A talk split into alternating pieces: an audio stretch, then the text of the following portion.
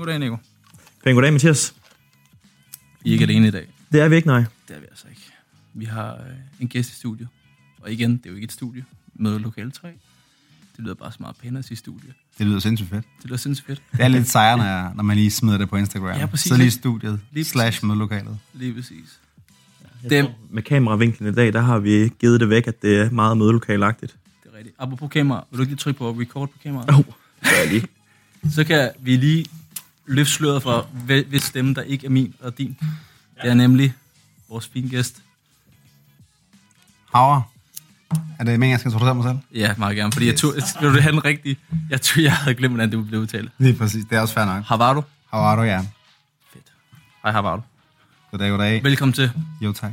Jeg kunne virkelig godt tænke mig, at vi lige lavede en øh, introduktion, sådan så vi lige får, får lytterne med. Ja. Så ja, du kan gøre den så langt du vil, men hvem er du? Jamen, lad den os skal, prøve. Den skal synkes. Ja, jamen, øh, jeg er en, øh, jeg vil sige, ung fyr fra Vejle. Øh, 31 år gammel. Jeg er til daglig øh, direktør i noget, der hedder Ironing Tattoo Studios. Jeg er partner i noget, der hedder Sorry Mom, som er et aftercare-brand til tatoveringer. Så er jeg partner i noget, der hedder Markt, som er en øh, tattoo-tech-virksomhed, hvor vi udvikler et øh, kalendersystem og management tool til tattoo-branchen, som forhåbentlig kommer til at revolutionere lidt i industrien og løfte lidt op i standarden og, jeg vil sige, udviklingen. Øhm, og ja, nogen vil, øh, vil kalde det at være serieværksætter. For mig der er det jo bare en dagligdag og en, og en hverdag øh, at lave de her ting. Øhm, jeg er oprindelig kurder fra Syrien, har boet i Danmark i 28, nu jeg 28 år nu. Øh, opvokset i Odense, til jeg var en omkring 10-12 år gammel. Og så er jeg efterfølgende flyttet til Jylland. Og øh, i dag er faktisk min sidste dag i Danmark. I morgen rejser jeg til LA, hvor jeg flytter til og starter min øh, næste Iron Ink butik i kæden. Så det er lidt om, hvem jeg er og hvad jeg laver. Fart på. Øhm, som, som man måske kan se, så er jeg øh, ekstremt ukendt inden for tattoo-branchen. Ja, Hvor mange, øh, hvor mange studios har du i Danmark? jamen, øhm, jeg har en i Vejle, som er, hvor eventyret startede. Så har jeg, jeg havde to i København indtil i mandags, hvor jeg lukkede begge to og slog dem sammen til et stort studie, som er Danmarks største studie. Måske Europas største faktisk. Og så har jeg et i Aarhus også. Hvor mange kvadratmeter er det? Måler man på kvadratmeter eller antal øh, artister? Jeg tror, begge veje, så er vi nok det største. Okay. Øh, kvadratmeter, der er der 650 kvadratmeter. Artister, så er der vist 20 artister. 20. Ja. Scheisse. 20, og der kan sidde 24. Hæftigt. Ja, det er fandme stort. Det er to fodboldhold. Det er to fodboldhold. Så, det, det er rigtigt. Plus det løs. Ja, det er rigtigt. Så hvad? Vejle?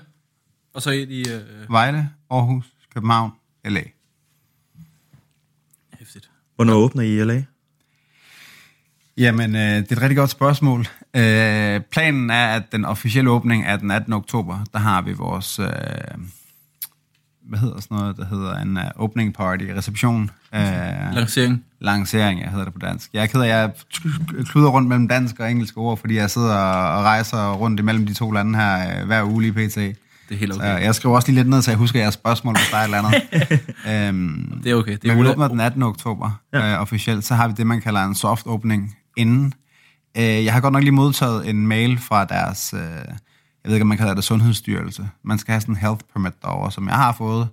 Øh, og så har de været for at lave en inspektion, så har jeg ikke selv været der. Øh, så kan det være, at de trækker den tilbage. Jeg skal lave en ny ansøgning, fordi jeg ikke har været der til at gennemgå lokalerne med dem. Øh, så jeg skal mødes med dem i morgen og finde ud af, hvad der skal ske. Eller jeg skal i hvert fald have telefonmøde med dem i morgen og finde ud af, hvad der skal ske. Om vi skal søge igen. Ja, hvis vi skal det, så kan det godt være, at vi øh, ligesom bliver nødt til at udsætte, hvornår vi kan komme i gang med at tatovere. Men uh, vi må se, hvad der sker. De er lidt specielle derovre, når det kommer til tilladelser og alt muligt lort. Men der er det ren og skær lokale. Altså, det må være sådan noget med fugt og, og sådan nogle ting. Nej, nej, nej. Det er opdeling af lokale. Hvor mange artister sidder der per... Altså, hvor mange kvadratmeter har en artist? Er der den rigtige nåleboks, som nålene skal disponeres i, når de er blevet brugt? Er der spritdispenser? Sidder håndvasken det rigtige sted? Alt sådan noget, som der ikke er regler. Eller ja. decideret samme regler for i Danmark. Men skulle de inspicere det allerede nu? Ja, det skulle det, de. der er jo ikke, er det ikke, et, øh, er det ikke i fuld gang med at renovere og sådan noget? Jo, men det kommer af, at, at jeg vidste ikke, hvornår jeg var tilbage. Der er mange af de her datoer, der ligesom er sådan lidt skudt op i, i, i vejret, og så har vi sat sig på, at det ramte, fordi at jeg vidste ikke, hvornår jeg var frem og tilbage, og renoveringen af København var ikke planlagt. Øh, renoveringen af København, altså jeg har jo bygget to studier på tværs af, af kloden lige nu, på samme tid. Øh, et i LA og et i København. Og København kom af, at der var noget skimmelsvamp i en af vores forretninger, som vi lige havde renoveret sidste år, øh, og bygget op helt fra scratch. Øhm, og det kom desværre i en væg, som vi ikke havde noget at gøre med, men som udlejeren havde bygget, før vi overtog lokalet, som dækkede nogle mursten. Og da vi skulle lægge nyt gulv her i år, vi ville lægge nyt betongulv, så fandt vi ud af, at der var skimmelsvamp. Og så måtte vi jo ligesom for vores kunders skyld og for vores medarbejders skyld trække stikket derfra og se, hvad vi kunne finde ud af med udlejeren. Da vi ikke kunne finde ud af noget, så måtte vi jo miste en stor sum penge og spilde af hele vores investering, vi lavede i at renovere, og rykke det sammen i et nyt lokale. Og det skulle jeg gøre på de her to uger, jeg har været hjemme i Danmark, mens jeg har været tilbage fra USA. Imens de stadigvæk bygger i USA, og jeg har daglige telefonmøder på midnatstid for at følge deres tidsramme derover og ramme tidspunktet af døgnet, hvor de vågner. Så det har været 14 rigtig, rigtig, rigtig stramme dage. Men øh, vi nåede det. Crazy, mand. Ja. Der, der lyder til at være rigtig meget fart på. Har der altid, har der altid været det? Altså, altså for dig, altså helt tilbage. Jeg Hvor fanden kommer det der krudt i røven øh, fra? Jeg vil ønske, jeg, jeg vil ønske, at jeg kunne svare på det. Jeg vil også ønske, jeg kunne skrue ned for det nogle gange. Um, jeg ved sgu ikke, hvor det kommer fra, for at være helt ærlig. Jeg tror, at det kommer af den her uh, ambition om at opnå mine mål og mine drømme. Um, og også bare det her med at lykkes i de ting, man sætter sig for. Øh, men ja, der, der har altid været fart på. Det startede jo for... Jeg startede for 10 år siden, 2010, januar måned, der åbnede jeg den første butik 21 år gammel, uviden, ved intet om at drive en forretning. Jeg vidste bare, at jeg var pisse træt af at gå i skole. Jeg gad ikke leve for 5.000 i SU, og jeg gad ikke at være pizzamand, og jeg gad ikke at være kioskejer, for det havde min far været igennem, og det havde jeg været tilskuer til, og jeg havde været med på sidelinjen. Min, min iværksætterkarriere startede som 8-årig. Altså, jeg stod på en øh, flippet mælkekasse bag disken i min fars kiosk og ekspederede kunder. Så det er jo startet i en tidlig alder, og jeg har lært det her med at kommunikere med mennesker og handel, køb, salg, øh, kommunikation. Det lærte jeg i en tidlig alder, så det har bare altid lagt til mig, at det var noget i den, i den retning, jeg skulle. Og det her med at læse, det gad jeg sgu ikke. Øhm, så jeg startede jo min forretning, da jeg var 21, droppede ud af skolen. Jeg studerede øh, ergoterapi i Odense, droppet ud og, og magtede det ikke. Og skulle hjem og fortælle min mor, at jeg skulle øh, knuse hendes drøm om at, at blive øh, en akademisk klog fyr. Øh, ikke nok med det, så skulle jeg også fortælle hende, at jeg skulle til at arbejde i tattoobranchen, som i hvert fald ikke er velset i min kultur. Øh, det var ikke ligefrem, fordi det faldt i god jord, men, øh, men det blev accepteret, og, og, og der startede det. Og så har der sådan set bare været fart over feltet lige siden. Øh, optur og nedtur, du ved. Start som uviden, ikke ved en skid starte en forretning. Øh, jeg vidste jo ikke engang, hvad fanden skat var. Jeg vidste ikke, hvad moms var. Min første ansættelseskontrakt var bestående af smileys og en masse udråbstegn. Jeg vidste intet. Um, og så har jeg siden der bare lært en masse. Altså, lært af mine fejl, og jeg har lavet rigtig mange fejl. Altså, jeg har været konkurs, gået konkurs to gange. Startet forfra, tilbage, op på hesten, og så givet den gas igen. Så der har været rigtig meget fart på. Og de sidste fem år har der været rigtig, rigtig, rigtig meget fart på. Vi har gennemsnitligt vækstet cirka 100% de sidste 4-5 år hvert år. Så øh, der har været travlt. Fem år fuld af fejl, og fem år fuld af ekstra hårdt arbejde.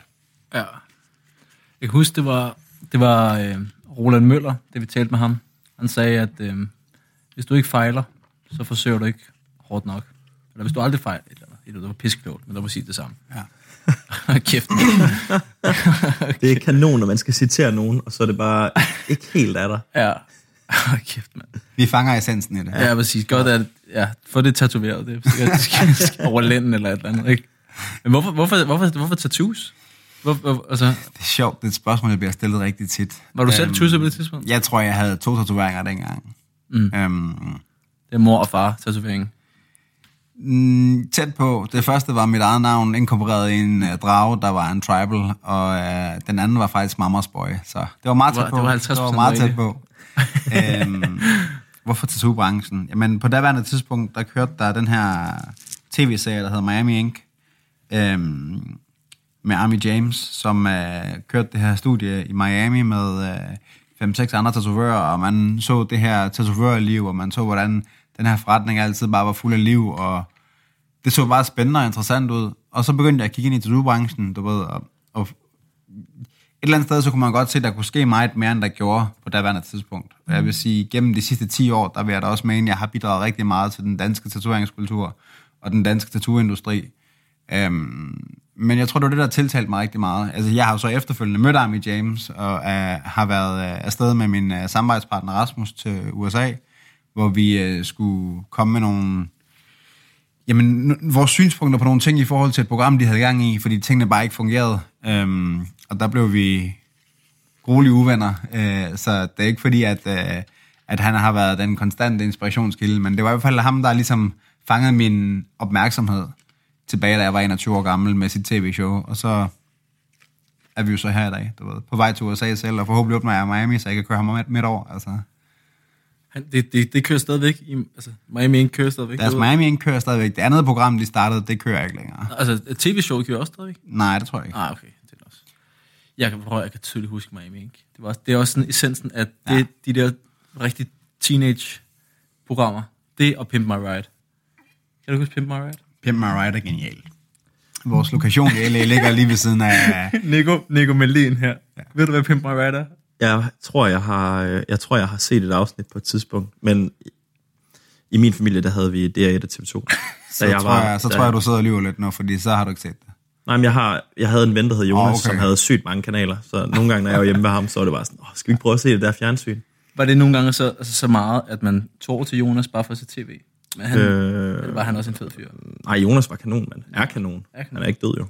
Øh, han er stadigvæk en kanonfyr. Øh, men det, nej, det var ikke, man tog ikke over til Jonas for at se tv. Det Nej. var for langt. Nej, det kan godt. Man skulle cykle 7 km for det. Det var for Der er meget. noget med distancer der. Ja. Og men jeg kan fandme godt huske, altså Iron, hvad hedder det? And Ink, ja. Godt brandet. Miami Ink og, og Pimp My Ride. Det var Pimp My altså, Ride, ja. Pimp My Ride er mega fedt. Det er, bilkulturen er sindssygt stor i USA. Øh, specielt i LA. På vores lokation i LA, som ligger på Melrose, der ligger vi lige sådan noget, der hedder Platinum Motorsports, som er en... Øh, lidt eller Pimp My Ride, men hvor alle kendiserne lavet deres biler. Øh, det er ligesom, det, så der snakker vi Rolls Royce, Ferrari, McLaren, Lamborghini, biler i den kaliber, som bliver kørt ind i fabriksny, og så bliver de bare splittet af, og så bliver det bare bygget custom. Og de ligger lige på hjørnet, så jeg er over og kigge hver morgen, hvad der foregår. Du har ikke fået, øh, fået købt en endnu dog? Måske. Måske. Måske har du. Okay. Jeg bare se. det, det var der. Hvad vil man gerne køre i, når man er sådan en som dig? Det er jo en meget indirekte måde at spørge, hvad jeg har købt på, men øh, jeg vil sige, min øh, drømmebil, min drømmebil er en Pagani Zonda. Øh, det har det været lige siden jeg var et lille barn, eller siden ting, jeg så den første gang. Det er bare en fucking UFO på fire dæk. Må du ikke finde et billede af den? Hvis du kan få wifi ind i bunkeren? Ja, selvfølgelig vil jeg dem. Hvad kaldte du den? Jeg, har allerede... Pagani Zonda. Jeg fik lyst til Pagani Panini. Det var det eneste. Jeg er så dårlig til biler. Det må jeg bare sige. Det har vi talt meget om, ja. Ja. Husk kilrem. Altid, hvis du skal Nå ja, virke klog. ja, ja. så det er det, der larmer, ikke? Jo, præcis. Kan det være. det, er, det er ikke forkert med UFO'en. Den er ekspressiv. Hold da op. Har du set uh, Batman? Jeg har set Batman. Det ligner lidt... Det kunne godt være. Batmans bil, ja. Det her, du Den er ved, voldsom, hva'? den er fucking lækker jo, altså. Garni. Hvorfor har jeg aldrig hørt om det før? Nå, Det ved jeg jeg kommer ikke så fine steder. Nej, men jeg tror, jeg så den i bilmarkedet en gang, og så dengang min far havde en kiosk, så så jeg den der, og så har jeg bare været forelsket i den lige siden.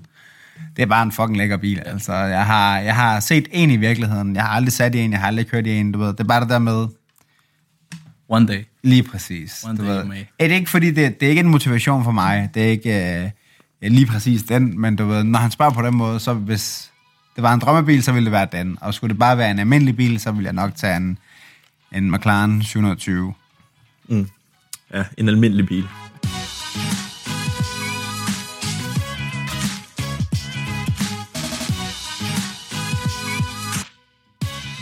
Du nævnte tidligere, at, øh, at du var drevet af at opnå din, øh, din drømme og dine mål. Ja, Hvad er det, hvis det ikke er at få råd til en, øh, en absurd bil?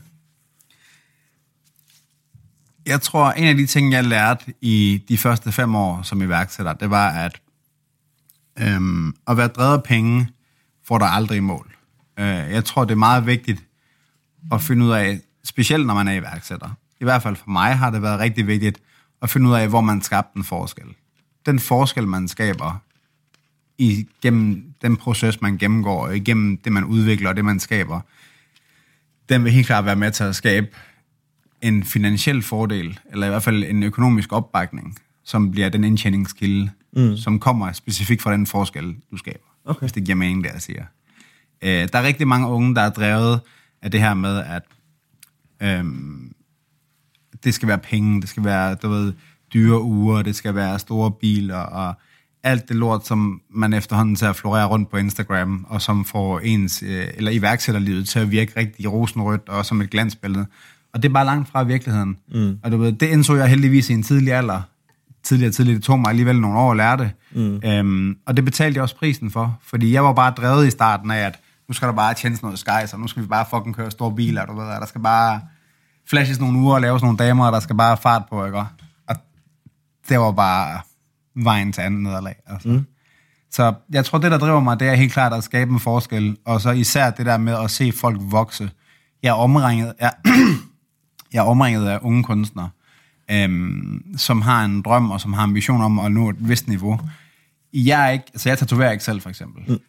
Jeg er ligesom hjernen bag, der sidder og laver alle de kedelige ting. Men en del af de kedelige ting, det er også at løfte folk, når de ligesom er på vej til at falde, eller på vej i den forkerte retning, så er det at give dem et skub i den rigtige retning, og motivere dem, og inspirere dem, og lære dem, hvor de skal hen. Mm. Det er en, en stor del af mit ansvar. Så det her med at se folk vokse og nå deres mål, det er en ting, der driver mig rigtig meget. Det her med, at jeg måtte skuffe min mor, for eksempel, da jeg stoppede med at, at, at læse i Odense. Det var en af tingene, der gjorde, at uanset hvor mange gange jeg faldt i min rejse til, hvor jeg er den dag i dag, mm. så måtte jeg ikke give op. Fordi jeg havde allerede, for mig, der er det en kulturel ting. Jeg havde knust min mors drøm om at blive succesfuld, øh, en succesfuld, hvad hedder det, terapeut eller læge, eller whatever hun nu ønskede, jeg skulle være. Så måtte jeg ikke ligesom knuse min egen drøm om de ting, jeg ville. Fordi mm. hvis jeg havde gjort det to gange, så var der ligesom, så ville jeg føle mig for tabt, tror jeg. Så ville jeg føle mig som et kæmpe nederlag om fiasko. Mm. Så jeg tror, jeg drives af at skabe forskelle, men også af at skabe forskel for andre mennesker. Både i min industri og for de mennesker, jeg arbejder sammen med. Hvor mange mennesker øh, er ansat? 50 plus. 50 plus. Ja. Det, jeg kan ikke huske tallet, Nej, nej. for at være helt ærlig. Der bliver ansat så mange lige for tiden, og der er nye men- ansigter hele tiden. Nogle af dem kan jeg huske navne på. Ja. Hvor jeg, at, at man kan sige, i og med, at I er så spredt, er det så også en del af dit arbejde at køre Ja. turnus og bare vise, yes. og bare netop hilse, og ikke for at holde status og se, om de gør deres arbejde ordentligt, men bare for at holde alt ved lige og shake hands. Jeg kører ikke rundt for at tjekke op på noget. Jeg kører heller ikke rundt for at vise ansigt. Jeg kører rundt for at vise, at jeg interesserer mig for mine medarbejdere. Ja. Det er faktisk det allervigtigste element i min tur, når jeg kører rundt. Klart. Det er at køre rundt og vise dem, hey, jeg vil gerne se, hvordan det går hos jer. Mm. Det, du er ikke bare et løntal hos mig. Jeg vil gerne se, hvordan det går. Jeg vil gerne snakke med dig, hvis du har brug for det. Øh, har du brug for at snakke med mig, så er jeg tilgængelig. Er der noget, jeg kan hjælpe med? Hvor, hvor langt er vi i den plan, vi har lagt for det næste halvår? Er der noget, vi skal justere på? Sådan nogle ting. Øh, og så selvfølgelig også for at have en dialog med mine managers, for at høre, hvordan processen går hos dem. Øh, men når jeg møder op på, på en af, af- lokationerne, så er det ikke, fordi jeg skal være bussemanden. Så er det mest af alt for at vise, at jeg interesserer mig for mit team. Ja. Men jeg er, jeg, altså, når jeg er i Danmark, så er jeg rundt i alle butikker hver uge. Okay, Så det er mange kilometer. der bliver kørt lidt. Men prøv at så skal bilen jo også være noget, altså så skal det også være en god bil, man kører i, ikke? Ja, man skal måske ikke køre rundt i en McLaren, hvis man kører så meget. Det kan man på, hvad man har råd til at fare bedre i hvert fald. Det, er, altså, jeg kørte 90.000 sidste år. Er det rigtigt? det, det siger mig ingenting. Uh. 90.000 km, det, Det det er er cirka meget. fem gange, hvad en normal dansker kører på et år. Det er pænt meget. Det er pænt meget. Og så er en Audi S5 4,2. Hvad kører den på literen? 5 km på literen. Kom, Nico, frem med regnstykket. Det menneskelige Excel-ark. Øh, literprisen Ja. på benzin er bare 10, 10 kroner. Okay, jeg bare slap af. Jeg laver den lige, mens I snakker videre. Så. Hvor, hvorfor, hvorfor Iron and Ink? Hvor kommer, hvor kommer strygejernet ind? Ej, det var en dårlig joke, sorry. Hvor, hvor, kommer, hvor kommer Iron ind? Jamen, øhm, som vi snakkede om før, så trænede jeg meget, da jeg var yngre. Det snakkede vi om, før vi begyndte at optage. Øh, ideen, da jeg startede Ironing, var, at jeg ville sælge kosttilskud træningstøj, Iron Ja, og tatoveringer. Så fandt jeg ud af, at der var egentlig ikke så mange penge i at sælge kosttilskud træningstøj, fordi folk ville, de havde skulle lært at købe deres ting online, og der var så mange brands. så lavede vi bare om til, at Iron det var en del af maskinen. Så maskinen lavede Iron, og Ink det er blækket, vi arbejder med. Det skal du bare. Og så lød det også bare... Det lød fedt dengang, altså. Nu, nu er det bare blevet sådan... Nu ved jeg sgu snart ikke, om det lyder fedt, eller det lyder dumt, eller hvordan det lyder. Det, nu er det bare et navn, altså. Jeg tror, når man har sagt en ting nok gange på 10 år, så bliver det bare en lyd. Jeg tror, at de der tyske brødre, der har lavet Adidas og Puma, altså, jeg tror, at hvis man kaster den op i dag på et reklamebureau, er det, ej, det lyder fandme dumt. Puma, ej. Altså, men du kan huske det, og det er det vigtigste. Og før så sagde jeg, øh, det der tv-program, Iron and Ink, i stedet Ja. for Miami Ink, så den, den må sidde, må sidde okay. Altså jeg vil sige, hvis man blandt folk, der er tatoveret leje nærmest i dag, går Danmark rundt og spørger, ved du hvad Iron Ink er, så tror jeg, 8 ud af 10, hvis ikke 9 ud af 10, vil vide, hvad det er. Mm. Øh, I en bestemt aldersgruppe. Ja, klart. I også ligget sådan rimelig synlige adresser. Altså, jeg, Vi, jeg, vi har lagt på synlige adresser. Nu der ligger alle vores adresser faktisk på en første eller anden sal. Okay. Væk fra, fra facader, væk fra noget som helst, for at skabe noget mere privatliv, og så også bare for at gøre det mere eksplosivt på en eller anden måde. Ja. Det, Men altså, det, det, jeg, kan, jeg kan blot huske det fra Vesterbro, Ja. øh, som er meget, meget synlig. yes. Var, det, var, var det en af de første Det var min tredje butik. tredje butik? Ja, Jeg startede med at åbne i Hellerup, fordi jeg troede, jeg kunne overbevise overklassen om, at tatoveringer, det var bare go, du ved. Men uh, den måtte jeg skulle lukke over igennem på Vesterbro. Ja. Så det var en af de første fejl de første fem år. Ja, ja, men dem skulle du til. Men hvad, hvad så? Nu sagde du, at, at du gammel har, har, handlet med kosttilskud og træningsting. Hvor, hvor kommer den in, altså, interesse ind? Hvor, hvor begynder... Jamen, den begynder helt tilbage fra min barndom. Jeg kom til Danmark, øh, hvad hedder det, øh, da jeg var tre år gammel. Jeg kom til Danmark med min mor øh, og mødtes med min far, som har, han boede her et år før os. Blev hentet i lufthavnen. Alt, hvad jeg havde, var det tøj, jeg havde på. Ejede ingenting. Øh, og mine forældre var ikke rige. Min far er uddannet bygningsingeniør, men i Syrien, der bygger man altså hus med øh, lægter og ler. Øh, og først senere, når man begyndte at bruge beton. Så han kunne ligesom ikke bruge sin uddannelse her i Danmark. Så han starter med at gøre slot og rent på et diskotek. Efterfølgende åbner han en kiosk, og så åbner han en pizzeria. Det er bare sådan, det her det er over 10-15 Ja. år. Øhm, så hele min barndom har jeg ikke haft særlig meget. Vi startede fra ingenting, øh, og blev blevet mobbet rigtig meget. Øhm, gennem hele, jeg tror, gennem hele min folkeskole skiftede jeg skole seks gange, fordi vi flyttede rundt hele tiden. Og, og jeg, jeg synes, det var en lettelse, fordi jeg blev mobbet rigtig meget også. Og kom vi sluttede folkeskolen ude i Tøring, du ved. Øhm, jeg kom til Tøring, som er vildt Jyllands røghul. Altså, det er, en, Ke- Kender du tøring? Det er så småt, jeg heller ikke kender det. Wow. Ja. det er så langt vi er ude. Shit. Ja. Altså, jeg var jeg ved ikke engang, hvor... Er, er vi tæt på Vejle, eller hvad? Mm. Ja. Altså, jeg var jo nærmest en kulturel attraktion for folk, når de mødte mig, fordi der var folk, der ikke havde mødt en indvandrer før i den by. Det er det mest jyske, jeg nogensinde har hørt. ja. Altså, Okay. jeg, jeg har nogle kammerater, der ikke har mødt udlændinge, før de var 18-19 år gamle. De har ikke mødt en udlænding, før de var 18 år gamle. For, også fra Tøring. Også for tørring. tøring.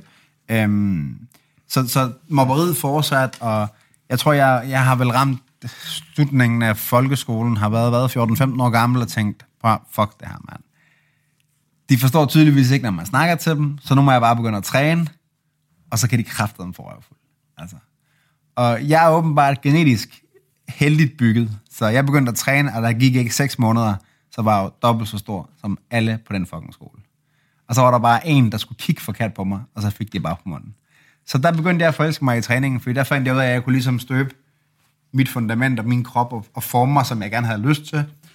Og, og så startede jeg på gymnasiet, og fandt hurtigt ud af, at der havde jeg ligesom fået skabt mig et navn, så der var fandme ikke nogen, der skulle fuck med mig på det gymnasie, og der var ikke nogen, der skulle mobbe mig eller være efter mig, og kom hurtigt i dialog med alle pigerne fra 3.G.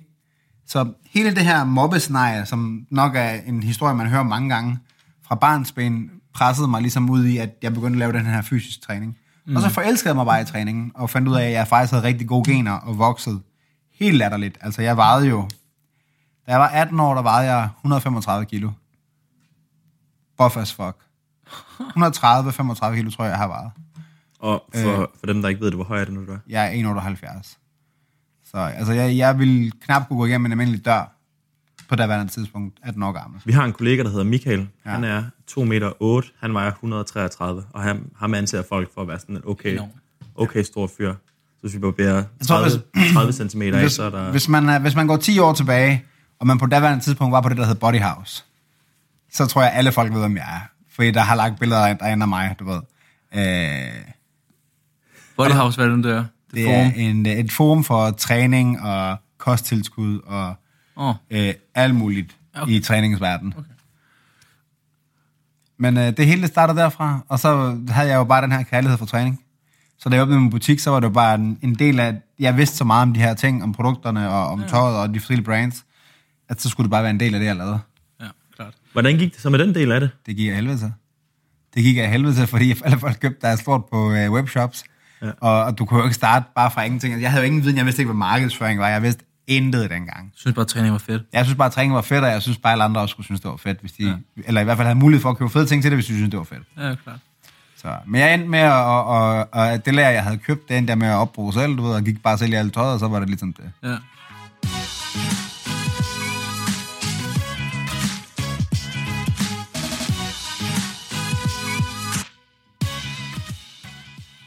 Var, øhm, man kan sige, det lyder som om, at, at, at træningen starter ud med at være en eller anden form for anti-mobbe-strategi for at få, 100%. få bygget et eller andet alfa, ja. Sådan så der er man ved at, har, har et sværere ved at blive mobbet eller overfaldet. Hvad man Ja. sige.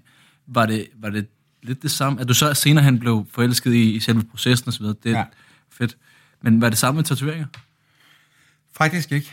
Nå. Øhm, faktisk ikke. Jeg synes faktisk bare, at det var, det var, det var en fed måde at udsmykke sin krop på. Mm. Øhm, jeg har, hvis man kigger på mine tatoveringer, så har jeg ikke sådan nogle skræmme tatoveringer. Jeg har ikke sådan nogle, du ved, hey, I'm a thug tatoveringer. Det er bare... De altså, den ene, det er ren old school, som er så anti-thug, som det kan blive. Og den anden, det er meget mere kunstneriske billeder. Og jeg har ikke nogen synlige, i den forstand, du ved, på halsen, eller i ansigtet og sådan noget. Øhm, det, det, det har jeg ikke noget af. Okay. Og det er jo, altså nu har jeg jo selv øh, et, et ærme, altså det, et, et, en arm, der er... Et sleeve, ja. Et sleeve, ja. Og øh, jeg synes også helt klart, og jeg er super biased i, at jeg selv har fået det lavet, men jeg synes, der er et kæmpe forskel på, netop som du siger, hvad er motivet? Er det de her hissige klovne, som alle fik lavet i, i hvad, i 10'erne, eller hvornår det nu var, hvor det bare var dæmoner, og alt skulle bare være vredt, eller er det din søns hånd, eller din mors navn, eller en rose, eller et eller andet? Lige præcis. Jeg tror, at det er jeg bevidst om. Hvis jeg ikke aner noget om tatoveringer, så ser jeg bare en arm, der er maling på. Ja. Er det, er det, er det, er det forkert? Det er... Nej, det er relativt rigtigt, vil jeg sige. Ja. Det var først, da jeg... Eller sådan, det, det, sådan har jeg det også tit. Mm. Øhm, Jeg tror, det kommer på, hvem der bærer den. Altså, Jamen, det tror jeg også. jeg, men jeg, nu- kan, jeg kan opleve at, at, at møde folk, og fordi jeg ser ud, som jeg gør, du ved, og, og har nogle brede skuldre, og har nogle tatoveringer, og har mørkt hår og mørk i huden, så er det sgu nok til, at det kan virke skræmmende for dem, altså. Mm. Øh, og jeg tror sgu, det ville nok være lige så skræmmende for dem, om jeg så ikke havde nogen tatoveringer. Men, men igen, hvis du, hvis du er en bestemt person, en bestemt type, ser ud på en bestemt måde, så er det bare nok til, at folk dømmer dig, altså. Ja. Jeg skal ærligt indrømme, jeg har ikke jeg har ikke slet ikke kigget på motiverne på din, øh, på din arm, før at du viste dem, ja. eller sådan viste din arm frem lige før. Øh, fordi at ind- inden du kom ind, så vidste jeg jo, at du havde noget med ja. Ja. tatoveringer at gøre. Så jeg regnede med, at du nok også havde nogen. Ja. Ja. Og det havde du, da jeg så dig første gang. Ja. Ja. Så var det bare, når han har tatoveringer. Ja. Det er der sgu så mange, der har. Er, du, er du selektiv, når du så... Altså, har, så kører du en lang arm, et langt ærme, hvis du skal til et eller andet møde med en eller anden, der ikke aldrig nogensinde... Altså, jeg tror, folk, der kender mig privat, ved jeg, jeg giver ikke en fuck. Må man godt bande? Ja. Fyr den af, mand. Det jeg giver ikke en fuck for, hvad folk tænker. Altså, jeg kan dukke op til et bankmøde med shorts og klipklapper, og en, og en tanktop, og jeg Så kan er du klædt pænt på i dag? Det tager jeg, simpelthen- jeg tager det simpelthen... Jeg er klædt pænt på. Jeg har faktisk taget for en gang skyld bukser på, fordi jeg synes, det var koldt udenfor. Ellers så havde jeg haft røde shorts på, som passede til min trøje, så var jeg kommet ind sådan. Og det er bare sådan, jeg, jeg dukker op til mine revisormøder, jeg dukker op til møder med banken, jeg dukker op til møder med hvem som helst, sådan som jeg ser ud. Altså jeg har sat ved en immigrationsjurist i LA i tanktop, klipklapper og shorts. Sådan er jeg bare. Det er, det er ikke min pok- jeg hader den her indstilling med, at, at man dømmer folk. Det er specielt, fordi det kommer fra min kultur. Man er mm. rigtig god til at dømme folk på, hvordan de ser ud. Og det bryder jeg mig bare overhovedet ikke om. Mm. Øhm, så, så jeg tager ikke hensyn til, du ved, om jeg skal mødes med nogle ældre kurder, som har en holdning til tatoveringer, når vi tager til kurdisk bryllup. Bevidst kan jeg faktisk finde på at tage noget på, der er bare provokerende. Ja. Fordi jeg synes, det er, jeg synes, det er en skam, at man skal dømme folk på deres udseende. Ja. Øh, og øh, specielt i min kultur, synes jeg, det er en skam, fordi folk, de dømmer på udseende, de dømmer på, hvordan er han klippet, og hvad for noget tøj har han på, hvilken uddannelse har han egentlig, hvor mange penge har han på sin konto. Fuldstændig irrelevante faktorer for, hvilke værdier mennesket har, i min optik. Ja. Tror du, du, tror du, du har fået den holdning, fordi du i en så tidlig alder i Tøring er blevet mødt med så mange fordomme om, hvem du var inden, altså i forhold til, hvor du kommer Jeg tror, jeg har den holdning, fordi mine forældre har opdraget mig med, at jeg skal bare være lige, hvem jeg har lyst til at være. Fedt. Og mine forældre har altid gået meget imod de kulturelle forventninger øh, og kulturelle forpligtelser. I hvert fald en del af dem. Mm. Det er gået stærkt imod, du ved. Altså, okay. Mine forældre, de anskaffede sig en hund, fordi alle andre synes det var mærkeligt at have en hund. Altså, nu er de selvfølgelig trætte af at have en hund, fordi de havde at tur med den. Men, altså, de har stadig hunden 12 år senere. Ikke? Altså. Nu sagde du, at, at du kom op, du kom op øh, til Danmark med, med, med din mor, ja. fordi din far har været op et, et år forinden. Mm. Hvordan, øh, hvorfor, hvorfor, hvorfor gør man det? Flygtning. Altså, men han, han, Han flygtede før os, og så fik han lavet en familiesammenførsel. Før, førsel, førle, førsel, Førsel. førsel på dansk, ja. Tror jeg, det hedder.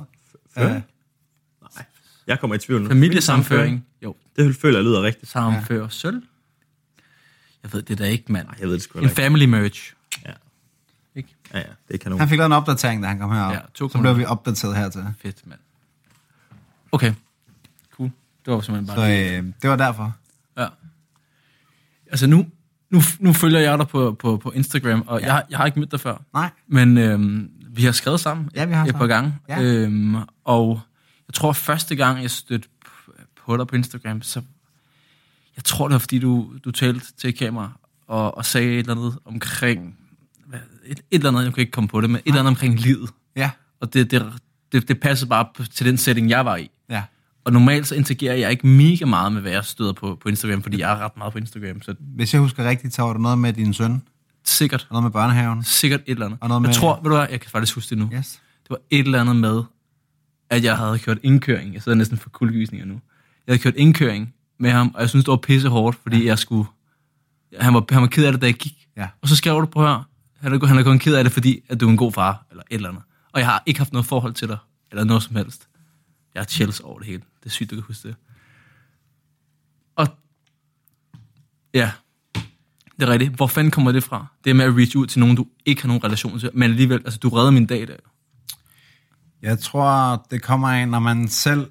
Øhm, jeg sidder i en, i en stilling, hvor jeg sidder og laver rigtig meget arbejde, som alle andre får credit for. Så nogle gange så ved jeg godt, hvor hårdt det kan være et eller andet sted, og gøre rigtig mange ting, og uden at få credit for det.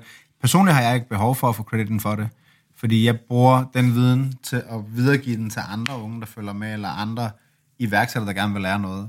Men jeg ved også godt, hvor hårdt det kan være nogle gange, når nogen jeg ved ikke, hvordan jeg skal forklare det, men du ved, at man gør rigtig meget, men det ikke bliver værdsat på en eller anden måde, eller andre mm. ikke ser det. Mm. Og der synes jeg bare, du ved, øhm, jeg, jeg prøver at være god til folk, jeg ser på Instagram, eller folk, jeg følger. Øhm, nogle gange så poster man også nogle ting indirekte. Fordi man, det er et råb om et eller andet, uden egentlig at være et råb om et eller andet. Det er bare noget, man har brug for at komme ud med. Mm. Og så er det bare en enkelt sætning, som du siger, der kan være nok til at redde ens dag. Mm. Øh, og der prøver jeg sgu at være god til, selv hvis jeg kan se, at der er folk, der følger mig, som jeg ikke følger, så kan jeg finde på lige at gå ind og se deres story. Og hvis, for, en i dag for eksempel, en ung fyr, øh, han er ude at gå med sin hund, og så jagter de nogle får, og så kan jeg se, at han er kurder ligesom mig.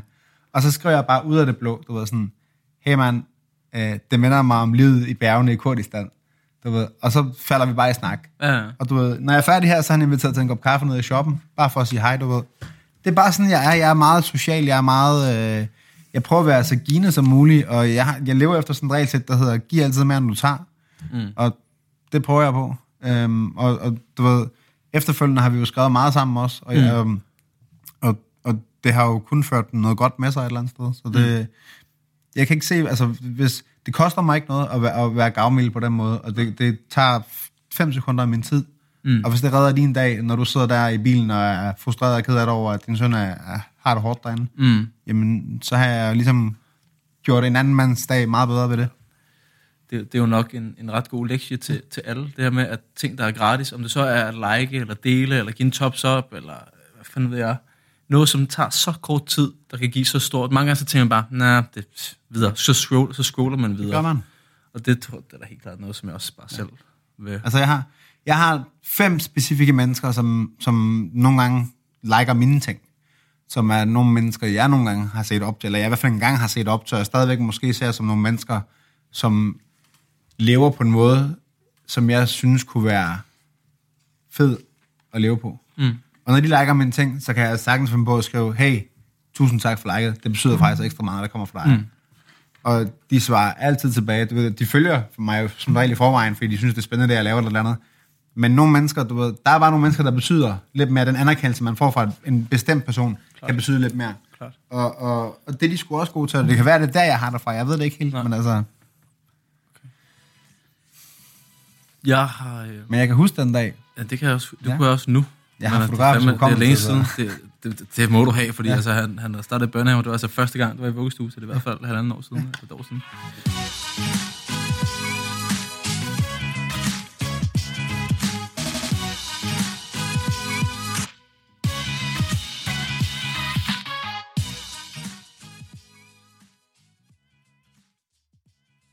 Jeg kan... Du bruger et udtryk. Ja.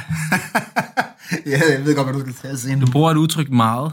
Ja. Øhm, Haiwan. Haiwan. Er det lige en... Eller lige en er på? Haiwan. Haiwan. Jeg plejer faktisk... Jeg har lige købt et nyt cover i går. Det plejer at stå med stort her på min telefon også. Haiwan. Der står Haiwan, som jeg har fået printet, og så står der. Haiwan. Haiwan. Ja. Fortæl mig, hvad betyder Haiwan? Jamen, det er jo egentlig en ting, mig og Mo, øh, Mo, a.k.a. Mr. Magic,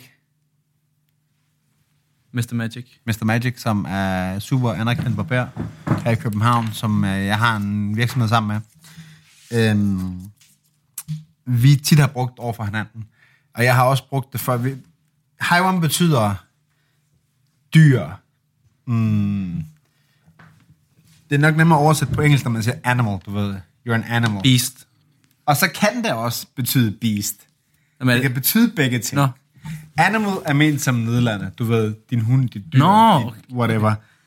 Jeg har så valgt at bruge det omvendt, som du ved, I'm a fucking beast. okay.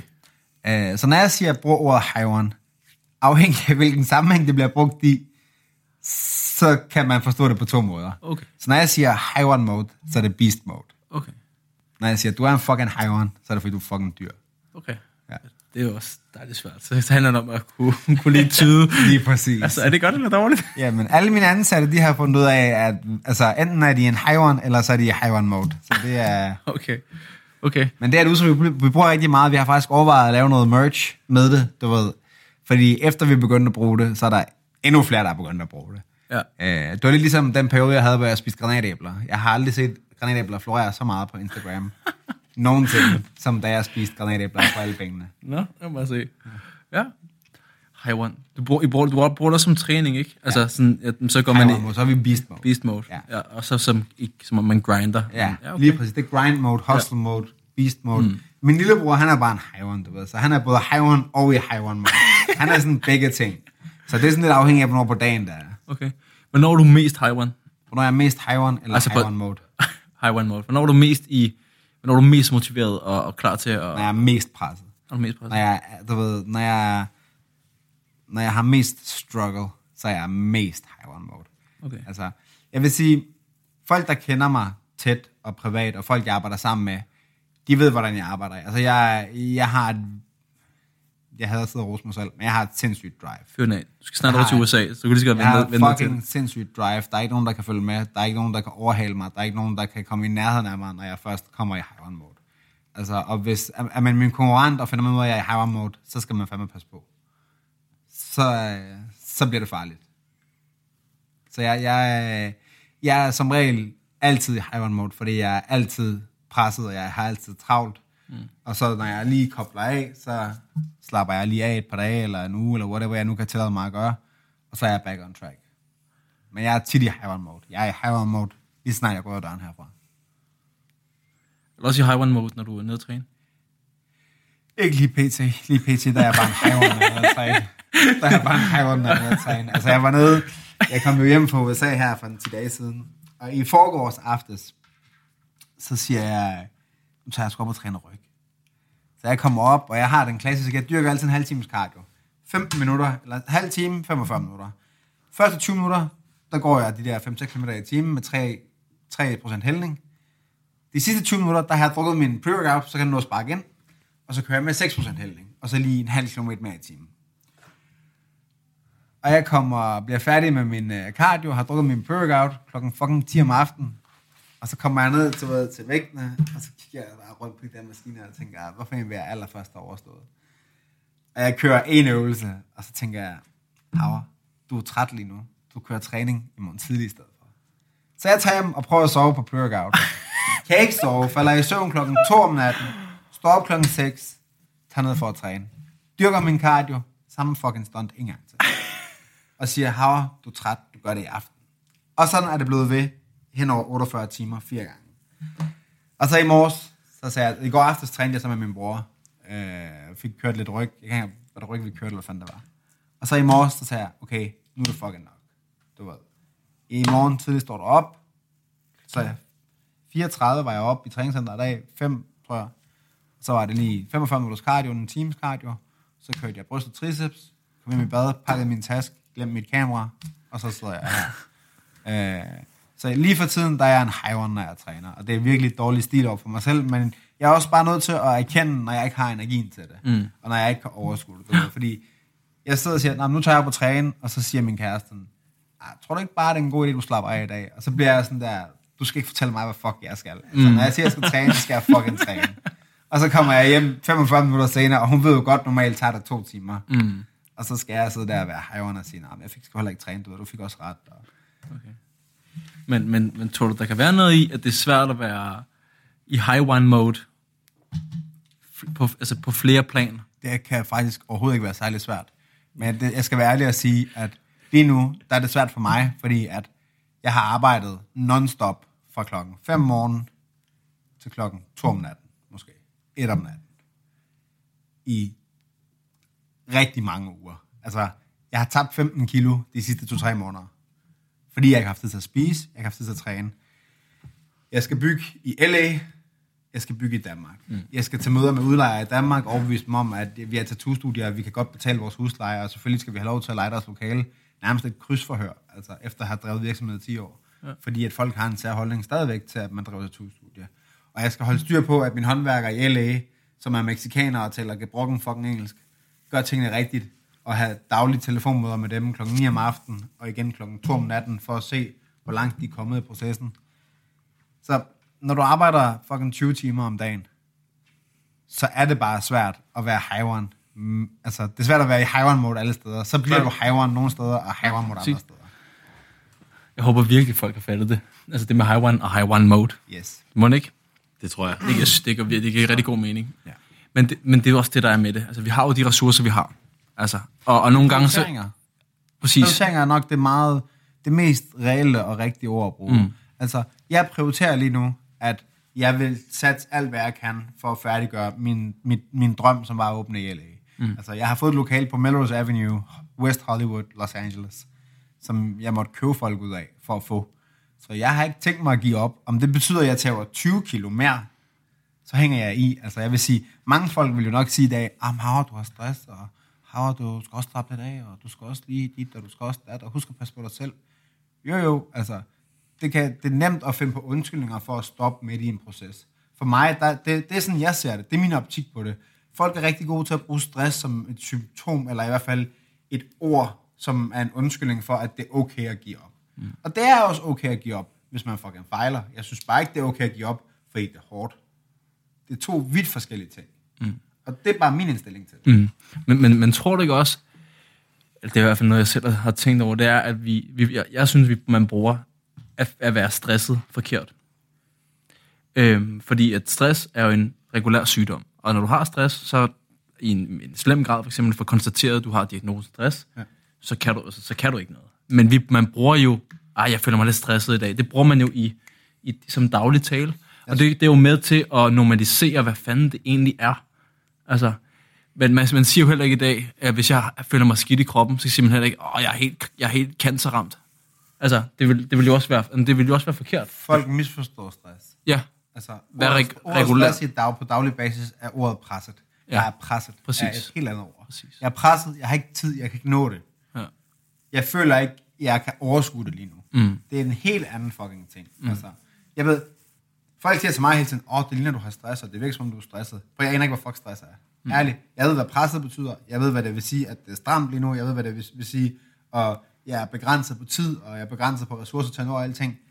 Ja, jeg har selv valgt det. Jeg, jeg, jeg, jeg kan sgu da ikke bagefter uh, trække kortet og sige, om jeg er for presset til at gøre noget som helst. Så må jeg fucking sove mindre, så må jeg se min kæreste mindre, så må jeg se min familie mindre. Hvis jeg har sat mig for, at jeg skal nå det her, så er det en prioritet for mig. Min familie stikker ikke af nogen steder. Altså mine venner og min familie og min kæreste, de, de er, hvor, de, hvor jeg efterlader dem, når jeg tager ud for at gøre mine ting. Og når jeg er færdig med mine ting, så er de der stadigvæk. Men mine ting, den forsvinder, hvis jeg tager hjem for at pleje noget, der allerede er sikret. Altså, jeg har jo ikke nogen børn. Hvis jeg havde børn, så havde det været en anden sag. Men jeg har ikke nogen børn. Jeg er dedikeret til det, jeg laver. Så derfor kan jeg give mig 110 procent. Mm, det er dit barn. Det er mit... Prøv, jeg har fucking 50 plus børn, mand. De der tatovører, det er ligesom børn. altså, du har sat en tattoo shop, du ved, hvordan de er.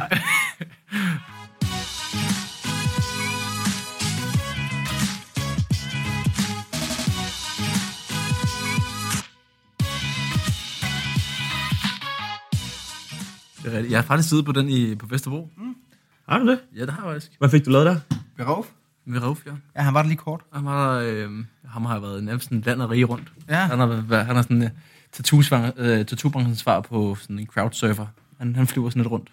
Ja. Jeg fik, øh, nu er han sit eget. Skud ud til Rauf. Øhm, jeg tror, jeg fik øh, lavet en globus, En globus? simpelthen. Ja. Tror jeg. Det er, jeg mener, det kan jeg simpelthen ikke huske. Men øh, det er rigtigt. Men apropos familie, Yes. hvad, øh,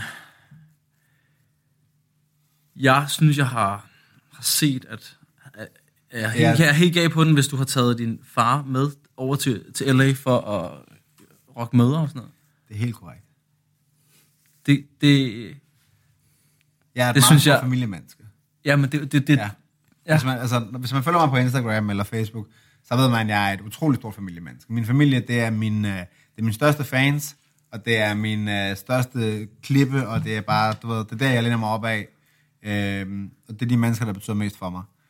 Øhm, mest fordi, at jeg har været igennem meget fattigdom med min familie. Altså mine forældre har jo været igennem at have ingenting. Altså at komme i øh, genbrugsbutikken for at købe tøj og legetøj en gang om måneden. Øh, jeg havde jo jeg havde på ingen måde det, alle andre børn havde. Så jeg kom ikke hjem fra sommerferien og fortalte, at jeg havde været på Gran Canaria eller noget som helst. Altså, hvis jeg var heldig, så havde jeg været i Madsby Lejepark nede i Fredericia. Øh, eller med mine forældre til Tyskland og besøge min onkel. Jeg kunne jo ikke prale med de samme ting som de andre børn. Så jeg har været igennem alt med min familie. Så jeg har prøvet at have ingenting med dem, og når jeg har alting, så deler jeg det også med dem. Øhm, jeg, jeg værdsætter min familie rigtig meget. Fordi selvom vi ikke havde særlig meget, så gav de mig stadigvæk alt, hvad de kunne. På alle fronter. Jeg har altid været omsøbet af kærlighed og omsorg. Det er måske også derfor, jeg er ligesom meget af selv på samme måde over for de mennesker, jeg har tæt på mig. Øh, men jeg havde min far med til USA. Min far havde aldrig været i USA. Det var faktisk en sindssyg oplevelse. Øh, min far var bange for, at han ikke kunne komme ind i USA.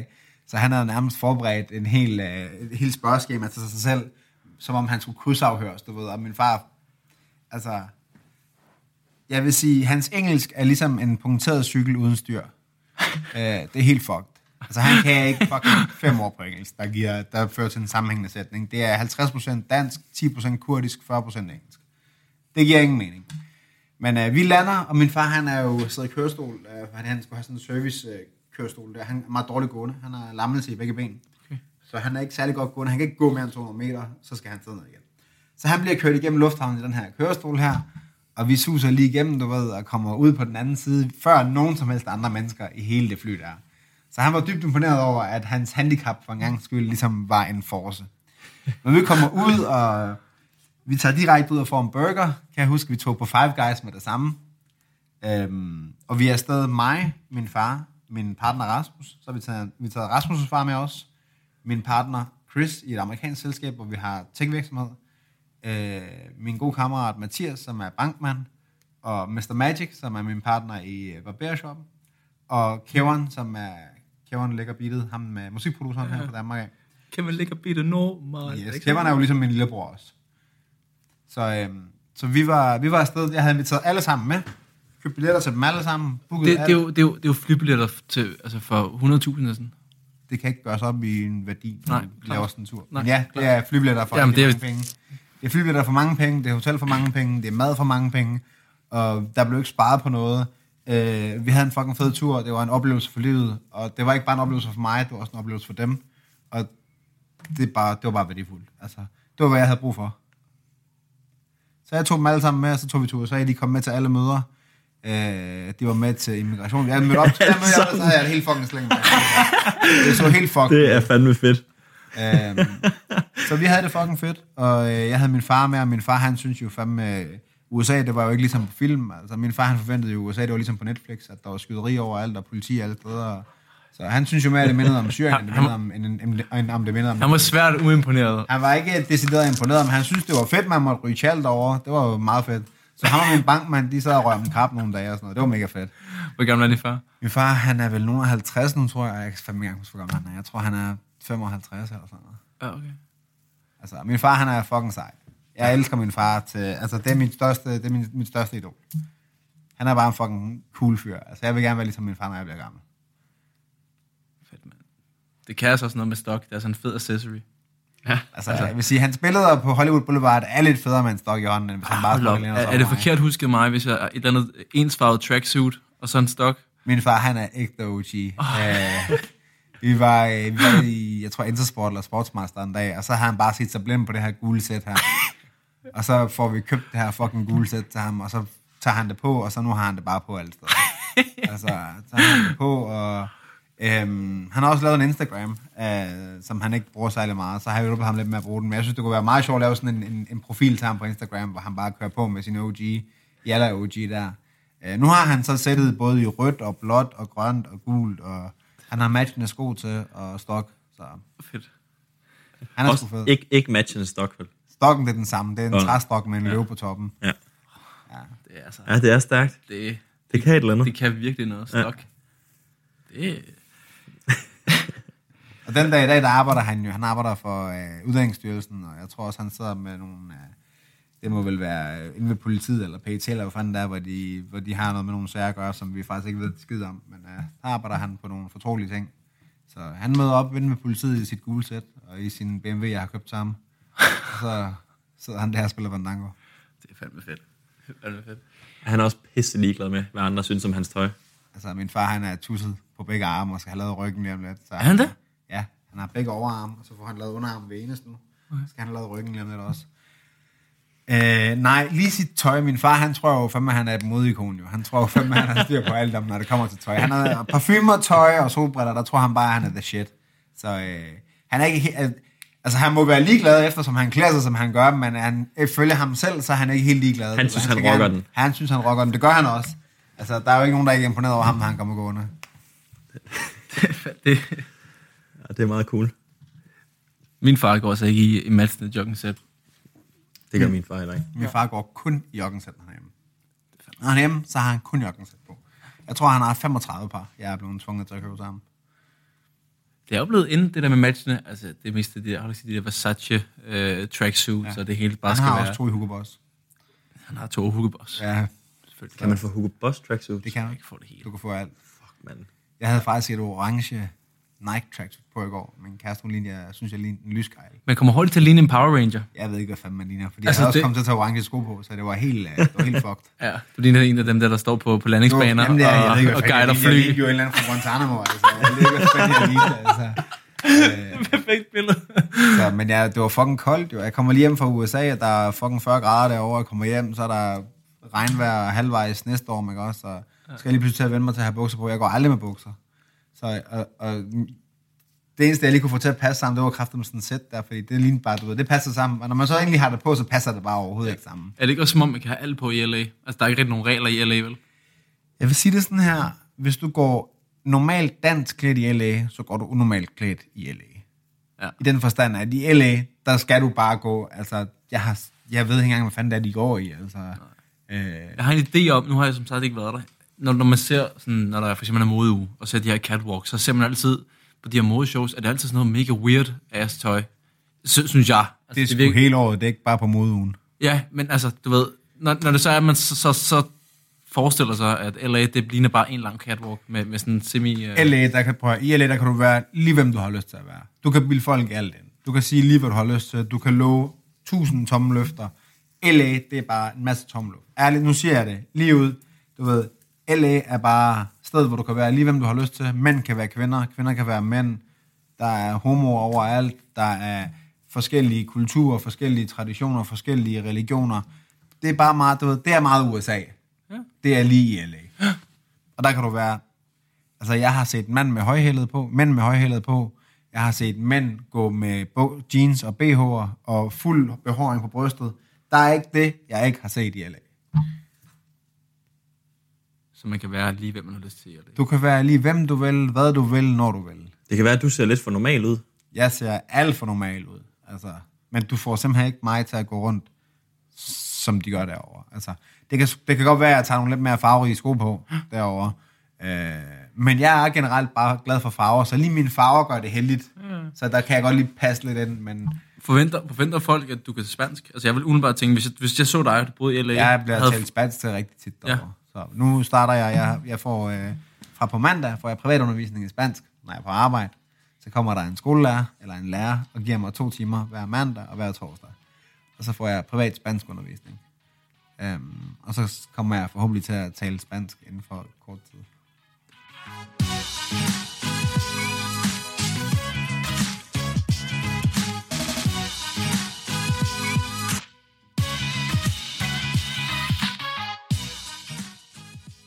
Jeg kan ikke huske, om det var imens vi optog, eller det var før vi optog, at du sagde, at du kunne fem sprog. Ja. Hvad er det? Dansk, engelsk? Dansk, engelsk, tysk, kurdisk og arabisk.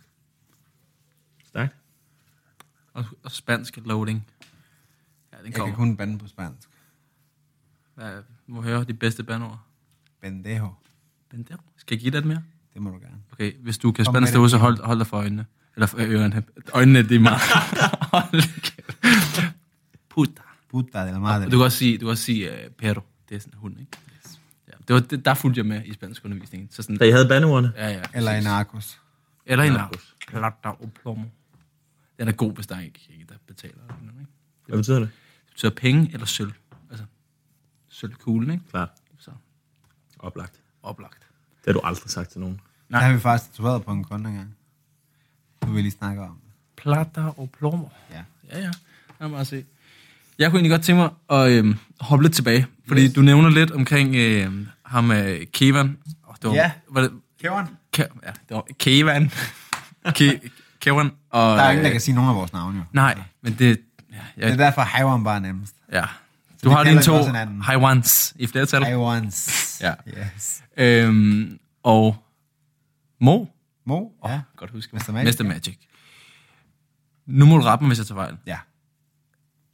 Det er lidt som om, du har taget dem lidt under vingerne, ikke? Er, er det forkert at se, hvis det er en form for øh, en lille smule mentor, og om du man så vil om, øh, formulere det til storebror eller Jeg tror, det, det er nok et bedre udtryk.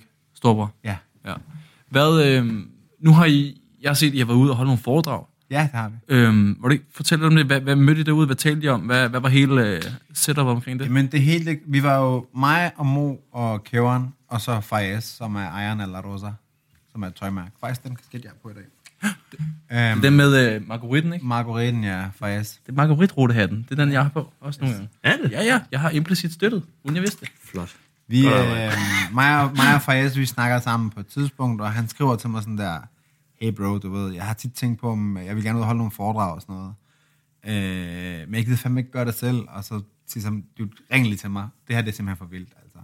Så ringer vi sammen, og så siger jeg, prøv at, jeg har gået og tænkt præcis på det samme. Jeg har overvejet de sidste to uger, om jeg skulle smide noget op omkring det, men jeg gider heller ikke stå der selv, du ved. Så siger han, fuck det, lad os gøre det sammen. Så siger jeg, ved du hvad, mig og dig, Kæveren og Mo, vi gør det. Fordi alle fire, vi er ligesom definitionen på øh, den rigtige gadedreng, hvis du tager elementerne, vi arbejder indenfor. Den ene, han arbejder med mode. Den anden, han arbejder med musik. Den tredje, han arbejder med faden. Og den fjerde, han er ligesom, du ved, iværksætteren, pengemanden, ham, der laver øh, business. Øh, så det er ligesom alle elementer fra det, man forventer af en perker er slået sammen i fire mennesker, som kommer ud og holder et foredrag om noget, der bare på ingen måde minder om en perker.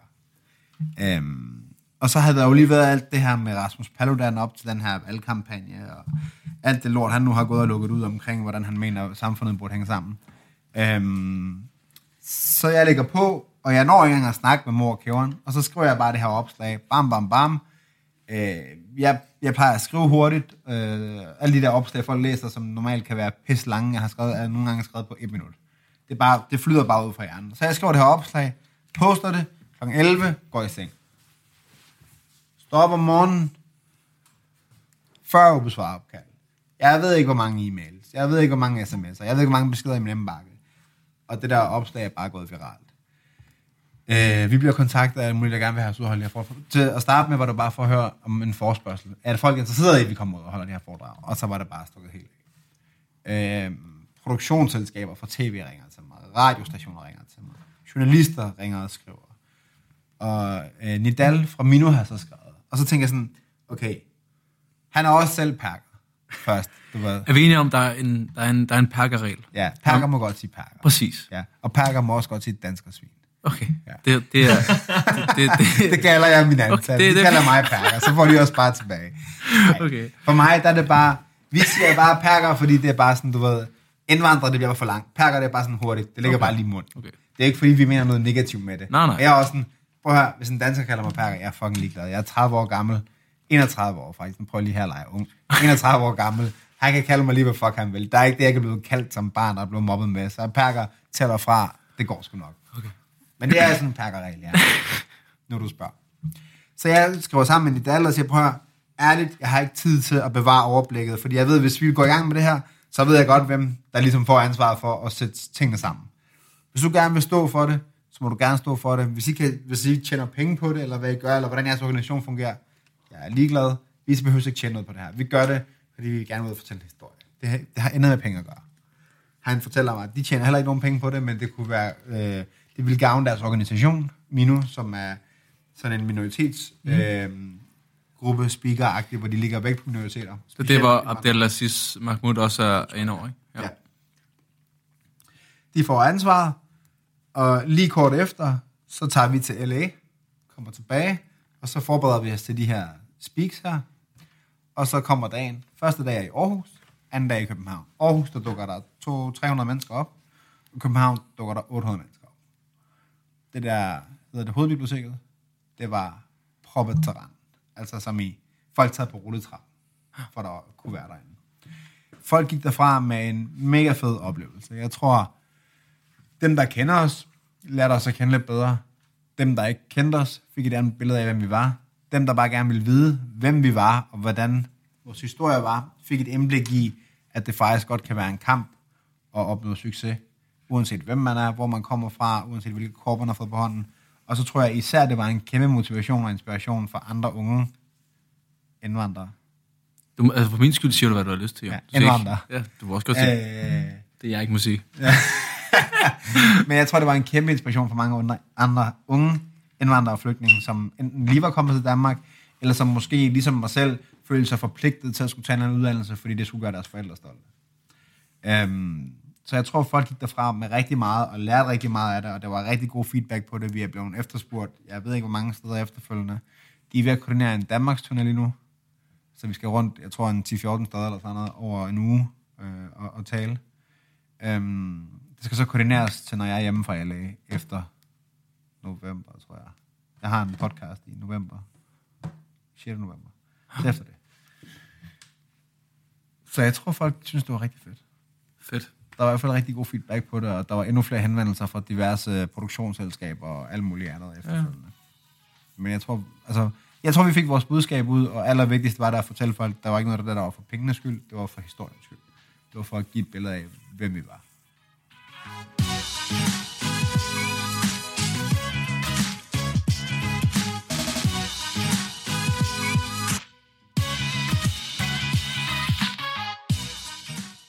Ved du hvad? Her var du. Ja. Vi har fået nogle øh, spørgsmål. Kom med dem. Ved du hvad? Hvad siger du til, at vi lige øh, kigger en gang her til, til sidst? Hvad? Her.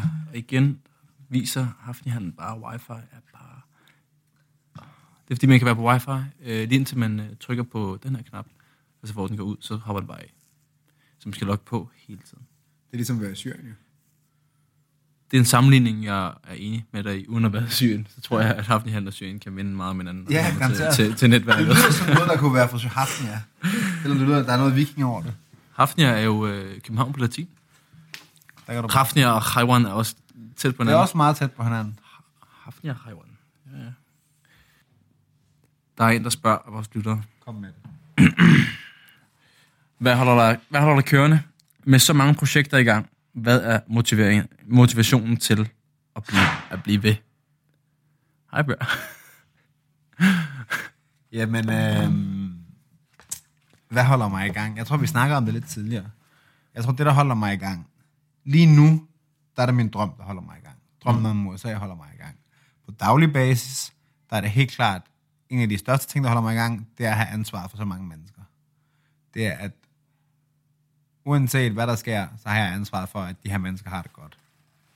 Jeg må ikke bare smide håndklædet i ringen. Jeg må ikke bare give op. Jeg må ikke bare hvile på laverbærene. Uanset hvor godt det går, uanset hvor smooth det virker til at fungere, så skal jeg hele tiden være på vagt, fordi jeg har ligesom ansvaret for, jeg har ansat de her mennesker. Jeg er lederen på det her hold. Jeg er storebroren. Jeg skal sørge for, at alle har det godt. Det er en ting, der driver mig. Øh, også fordi jeg er storbror. Jeg er storbror for, jeg har tre mindre søskende. Så jeg har haft en rolle hele mit liv, og jeg har efterfølgende blevet velsignet med flere søskende i form af, du ved, Mo eller Kæveren og andre brødre, jeg har, som jeg ser som mine egne brødre. Øhm, så derfor så tror jeg bare, at det ligger i min DNA, Mm. at, at jeg er drevet af, at folk omkring mig har det godt. Ja. Og det prioriterer jeg tit højere end mig selv.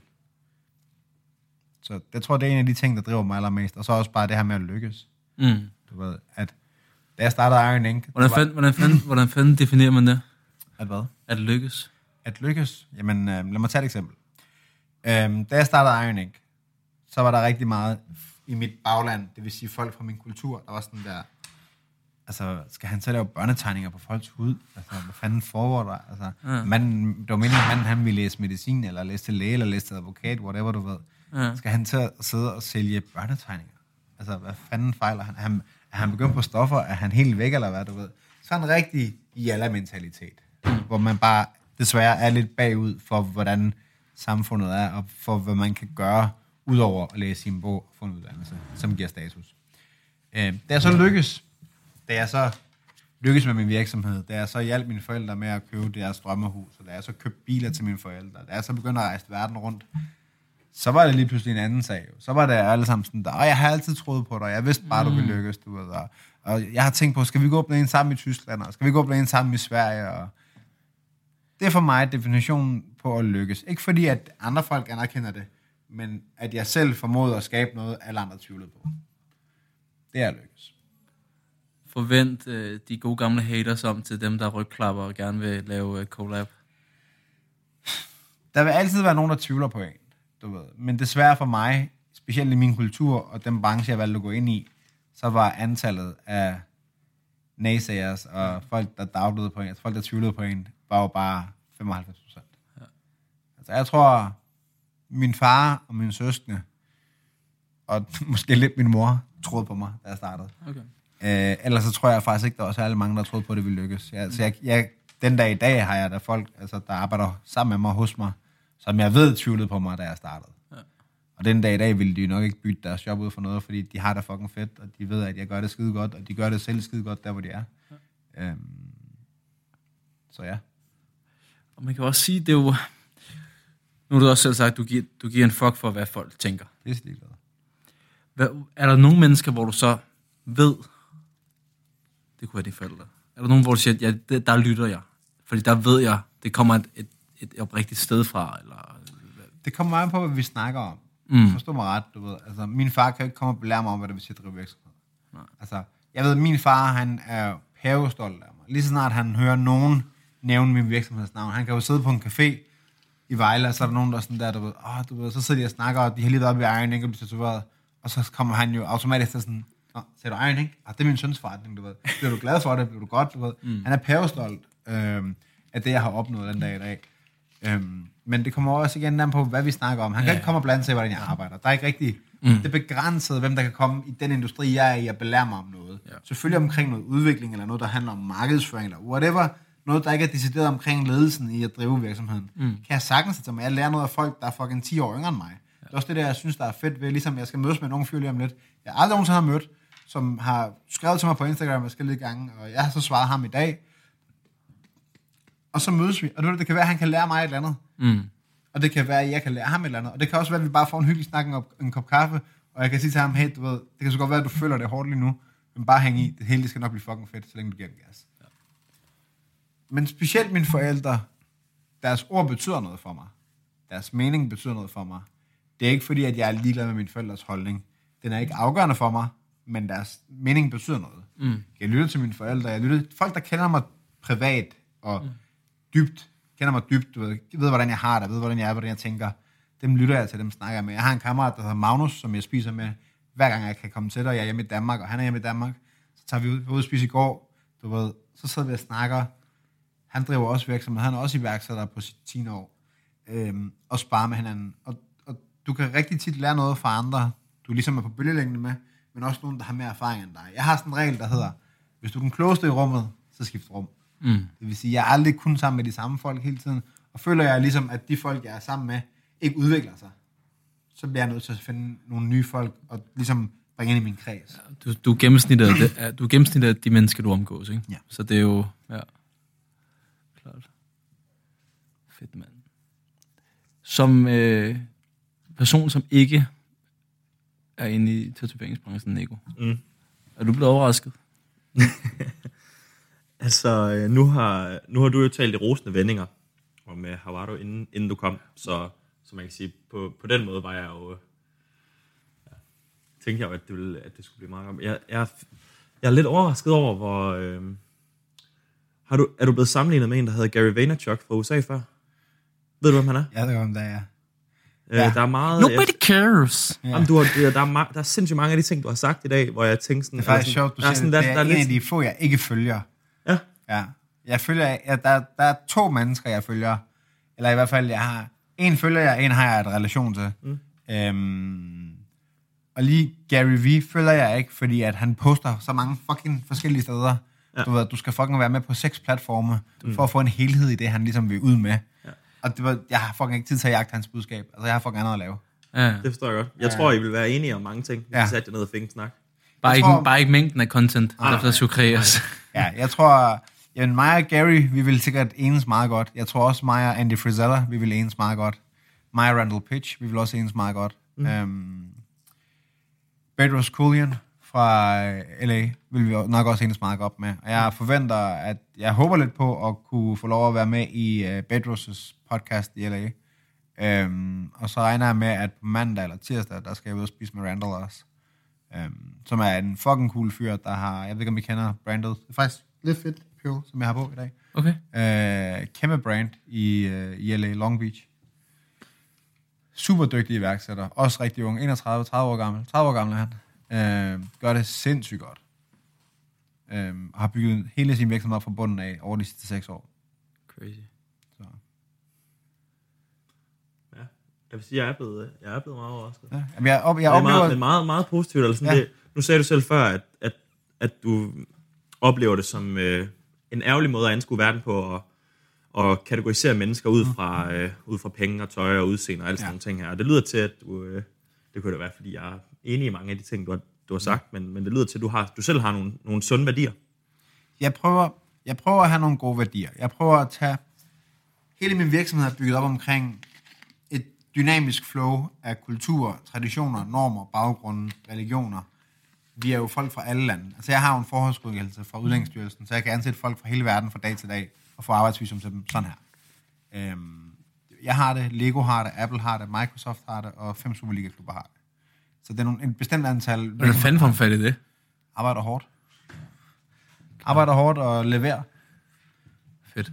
Øhm, og så har man en vis størrelse, og ligesom kan garantere for, at man kan betale for folks løn også. Ja. Øhm, så den her dynamik af at finde det gode i alting, det er det samme, jeg har gjort, da jeg ligesom skulle vokse op i Danmark. Jeg skulle finde de gode værdier i at være kurder, men jeg skulle også finde de gode værdier i at være dansker. Mm. Altså, øh, integration for mig fylder måske meget mere, end det gør, eller fylder noget andet på en anden måde, end det gør for mange andre indvandrere i Danmark. Øh, jeg synes, det er utrolig vigtigt at integrere sig på flere fronter, end hvad mange andre gør. Øhm, men jeg har taget de vigtige ting og de vigtige værdier fra begge kulturer og begge baggrunde, øhm, og ligesom skabt fundamentet for den person, jeg gerne vil være. Og så har jeg også bare været igennem mange ting gennem mit liv. Jeg har været, du ved, igennem, jeg har været igennem at have ingenting øh, til, og i dag at kunne ligesom være, gøre lige, hvad fanden jeg har lyst til. Øhm, men samtidig har jeg også prøvet at være ikke ydmyg, som også førte til nederlag, fordi jeg ligesom følte, at jeg skulle give payback for alle de mennesker, som ligesom mobbede mig og drillede mig i mine unge dage. Mm. Øh, og fandt ud af, at jo mere ydmyg du er, jo større respekt har folk også bare for dig. Mm. Altså hvis man, går man fire år tilbage, så var jeg måske meget flashy, og jeg var meget mere, du ved, her går det godt, og se mine uger, og se mine biler og sådan noget. Den dag i dag, selvfølgelig motiverer det mig at sætte mig ned i min bil om morgenen, og tænde en end tænde min bil og sidde i den og tænke, okay, i dag der skal du arbejde hårdt. Fordi hvis du gerne vil køre den her bil i morgen, frem for at køre den Peugeot 207, der holder ved siden af, som var en af mine allerførste biler, jeg havde, da jeg åbnede min virksomhed, Det er Michaels bil dernede. så skal du fucking hustle og grind. Ja. Du ved. Det gør ikke nogen forskel for, hvem jeg er som person. Det gør ikke nogen forskel for, hvordan jeg opfører mig. Det gør ikke nogen forskel for, hvad jeg kan. Men det giver mig en personlig tilfredsstillelse at have de her ting. Men det er ikke noget, jeg bruger til at skulle ligesom smide fjeset på andre. Hey, se hvad jeg har. Fordi det, du ved, hvis du også gerne vil opnå det her, så skal du gøre sådan og sådan og sådan. Det synes jeg er en forkert tilgang at have til det. Mm. Fordi jeg har også prøvet at være den, der havde ingen af tingene. Øhm, så jeg synes, det er vigtigt at holde sig ydmyg, og det er vigtigt at, at holde sig klog. Holde sig, du ved, jeg synes, det er den bedste investering, man kan lave i sig selv, det er den personlige udvikling, man ligesom gennemgår. Mm. De sidste fem år, hvor jeg har haft en konstant personlig udvikling, der har min virksomhed også konstant gennemgået en udvikling. Det vil sige, min, min, det, det er en del af min identitet. Min virksomhed og mig, det er ligesom et led, der hænger sammen. Så i og med forretningen voksede, men så voksede den ligesom også, fordi at jeg voksede. Mm. Så jo mere jeg lærte, og jo klogere jeg blev på mit liv, på mig selv og på min identitet, jo mere specifik var jeg omkring, hvor jeg ville hen med min virksomhed. Det giver mening. Ja. Hvor, er vi, hvor er du om fem år? Hvor er jeg om fem år? Ja. Ikke geografisk. Hvor er Iron and Ink, eller hele, hele det her om, om fem år? Jeg kan ikke lide at prale, men øh, det alligevel skal- så synes jeg næsten godt, jeg kan tillade mig at sige det her. Om to år, der har jeg i hvert fald fire butikker i USA. Um, om et halvt år har jeg nummer to butik i USA. Jeg er allerede ved at kigge på de nye lokaler. Um, I Miami? nej, ikke i Miami. Faktisk to nye lokaler. Så man siger, hvorhen? Jamen, vi er stadigvæk i Kalifornien. Vi er stadig i Vi Kalifornien. er stadig i Kalifornien. Jeg vil gerne ligesom lige øh, låse mig fast på Kalifornien, ligesom lige identificere mig selv i bybilledet, og ligesom gøre folk, give folk et, en idé om, hvem vi er, og hvor stærke vi er. Og derfra vil jeg rykke videre. Er der ikke også noget juridisk? Er, der, er reglerne ikke også vidt forskellige stat stat? Så det- er det ikke meget godt at blive god til Kalifornien, før man rykker videre? Kalifornien er den mest komplicerede stat i hele USA. Det er den mest sue-happy state, så det er bevidst, jeg startede i LA også. Det er for ligesom at vide 100% hvad jeg laver. Og det har været en dyr fornøjelse. Det tror jeg, også, at det tror jeg omvendt af, hvad man normalt ville tænke. Lige vil man tænke, ja, Jeg tager den nemme først. Det gør jeg ikke. Jeg tager altid den svære først. okay. Jeg tager den svære først, fordi så kan det ikke blive sværere. Så ved jeg præcis, hvad jeg går igennem. Det er bare fucking bøvlet. Det gjorde du ikke med træning, vel? Hvad? Det gjorde du ikke med træning, vel? Det tror jeg, der er mange, der gør i starten. Der tager Ja. ja. man altid, du ved, man prøver at løfte tungt i starten, fordi man tror, man er fucking Batman. Og finder ud af, at man skal faktisk løfte lidt mindre, før det virker. Så jeg tror, det er noget, man gør ret tit ubevidst. Så sluttede vi af på et træningsspørgsmål. Det var Lad os ja. komme med det. Nej, men det, det, var, Nå. det var det. Det var det. Ved du hvad, det var, det var virkelig en god slutter. En time og kvarter plus til løs, det er... Jeg synes, det har været mega inspirerende at, at få en slutter Ja, med tak, dig. og Og, jeg, øh, jeg, det kom fandme bag på mig med den øh, historie der, med øh, hvordan vi egentlig startede med at have en relation ja. På fucking internettet. Ja, Det fik jeg, det fik jeg sgu lige... man kommer langt med en uh, sliding into my DM. Ja, hold da op. Ja, det kan jo... ja, skriv det ned. Der, ja, få det tatoveret på, på underarmen. Men øh, hvor, hvis man skulle lave noget skamløs reklame, så er det altså nu. Ah, hvor, hvor, hvor kan man, hvis man vil høre mere til dig, hvor kan man finde dig? Hvor kan man... Øh, Jamen, øh, hvis man gerne vil finde mig på Instagram, så er det øh, Hawaros, H-A-W-A-R-O-S. Øh, og så er jeg meget lidt på Facebook, fordi det, det var jeg ligesom gået lidt væk fra. Jeg fandt ud af, Instagram det var meget sjovere, øh, og man skulle ikke ligesom holde øje med lige så mange ting. Øh, ellers så er jeg forhåbentlig i LA resten af året. Øh, hvis man skulle havne i LA, så kan man finde mig på Melrose Avenue, 7365. Ellers så er butikkerne i Vejle, Aarhus og København. fedt, mand. Og hvis man møder mig en dag, og man allerede følger mig på Instagram, jeg er mange, der, der, der ligesom går forbi eller et eller andet, som så skriver til mig bagefter, at de vil gerne lige have spurgt om et eller andet, eller de synes, det var mærkeligt lige at stoppe op. Stop op, spørg om lige, hvad du har lyst til, og hvis jeg har for travlt, så skal jeg nok sige fra, og så kan du få min mail, og så kan man skrive alt det, man har lyst til. Jeg er ikke øh, for fin eller for, for stor til noget som helst, og jeg synes, det er vigtigt, at vi, vi ligesom hjælper der, hvor vi kan, og kan man komme med et godt råd på vejen til en anden unge iværksætter, så synes jeg helt klart, at man skal bidrage med det. Altså, vi har nogle værktøjer, og vi har sociale medier på et helt andet niveau den dag i dag, end hvad man havde, dengang jeg startede. Og jeg ville ønske, at det var lige så nemt i gåseøjne i dag, som det var, det var dengang, øh, eller omvendt, det var lige så nemt dengang jeg startede, som det er i dag, Mm. fordi så ville man helt klart kunne opnå meget, meget mere. Så, men øh, det var egentlig bare det, og jeg vil så sige tak, fordi jeg måtte komme. Ydmygt tak for det. Tak for jeres øh, gæstfrihed. Og tak for i dag. Tak for i dag.